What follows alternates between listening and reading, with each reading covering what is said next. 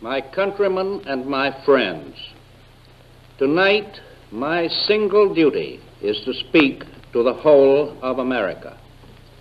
Until 4:30 o'clock this morning, I had hoped against hope that some miracle would prevent a devastating war in Europe and bring to an end the invasion of Poland by Germany. For four long years, a succession of actual wars and constant crises have shaken the entire world and have threatened in each case to bring on the gigantic conflict which is today, unhappily, a fact. It is right that I should recall to your minds the consistent and at times successful efforts of your government in these crises to throw the full weight of the United States into the cause of peace. In spite of spreading wars, I think that we have every right and every reason to maintain as a national policy the fundamental moralities, the teachings of religion, the continuation of efforts to restore peace. Because someday, though the time may be distant, we can be of even greater help to a crippled humanity. It is right, too, to point out that the unfortunate events of these recent years have, without question, been based on the use of force or the threat of force. And it seems to me clear, even at the outbreak of this great war, that the influence of America should be consistent in seeking for humanity a final peace which will eliminate, as far as it is possible to do so, the continued use of force between nations. It is, of course, impossible to predict the future. I have my constant stream of information from American representatives and other sources throughout the world. You, the people of this country, are receiving news through your radios and your newspapers at every hour of the day. You are, I believe, the most enlightened and the best informed people in all the world at this moment. You are subjected to no censorship of news, and I want to add that your government has no information which it withholds or which it has any thought of withholding from you. At the same time, as I told my press conference on Friday, it is of the highest importance that the press and the radio use the utmost caution to discriminate between actual, verified fact on the one hand and mere rumor on the other. I can add to that by saying that I hope the people of this country will also discriminate most carefully between news and rumor. Do not believe of necessity everything you hear or read. Check up on it first. You must master at the outset, at the outset a simple but unalterable fact in modern relations between nations. When peace has been broken anywhere, the peace of all countries everywhere is in danger. It is easy for you and for me to shrug our shoulders and say that conflicts taking place thousands of miles from the continental United States, and indeed thousands of miles from the whole American hemisphere, do not seriously affect the Americas, and that all the United States has to do is to ignore them and go about its own business.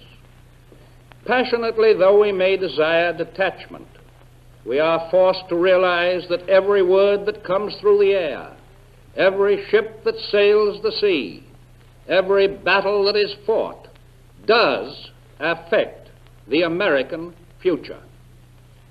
Let no man or woman, thoughtlessly or falsely, talk of America sending its armies to European fields.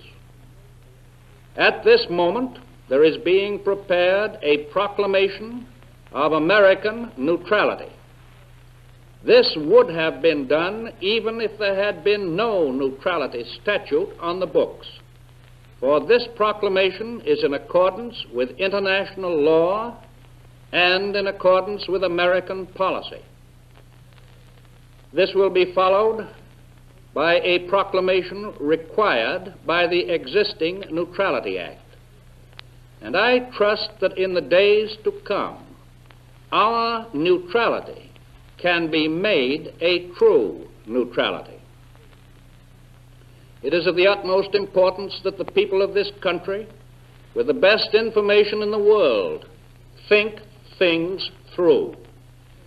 The most dangerous enemies of American peace are those who, without well rounded information on the whole broad subject of the past, the present, and the future, undertake to speak with assumed authority, to talk in terms of glittering generalities, to give to the nation assurances or prophecies which are of little present or future value.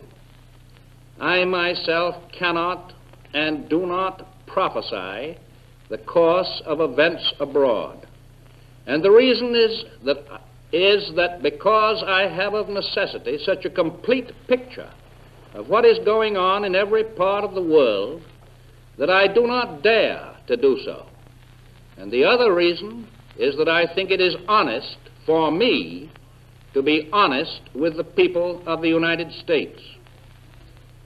I cannot prophesy the immediate economic effect of this new war on our nation, but I do say that no American has the moral right to profiteer at the expense either of his fellow citizens or of the men, the women, and the children who are living and dying in the midst of war in Europe.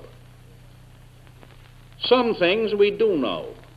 Most of us in the United States believe in spiritual values. Most of us, regardless of what church we belong to, believe in the spirit of the New Testament, a great teaching which opposes itself to the use of force, of armed force, of marching armies and falling bombs. The overwhelming masses of our people seek peace, peace at home, and the kind of peace in other lands which will not jeopardize our peace at home. We have certain ideas and certain ideals of national safety, and we must act to preserve that safety today and to preserve the safety of our children in future years. That safety is and will be bound up with the safety of the Western Hemisphere and of the seas adjacent thereto. We seek to keep war from our own firesides by keeping war from coming to the Americas. For that we have historic precedent that goes back to the days of the administration of President George Washington. It is serious enough and tragic enough to every American family in every state in the Union to live in a world that is torn by wars on other continents. And those wars today affect every American home. It is our national duty to use every effort to keep those wars out of the Americas. And at this time, let me make the simple plea that partisanship and selfishness be adjourned, and that national unity be the thought that underlies all others. This nation will remain a neutral nation, but I cannot ask that every American remain neutral in thought as well. Even a neutral has a right to take account of facts. Even a neutral cannot be asked to close his mind or close his conscience. I have said not once, but many times, that I have seen war and that I hate war. I say that again and again. I hope the United States will keep out of this war. I believe that it will. And I give you assurance and reassurance that every effort of your government will be directed toward that end.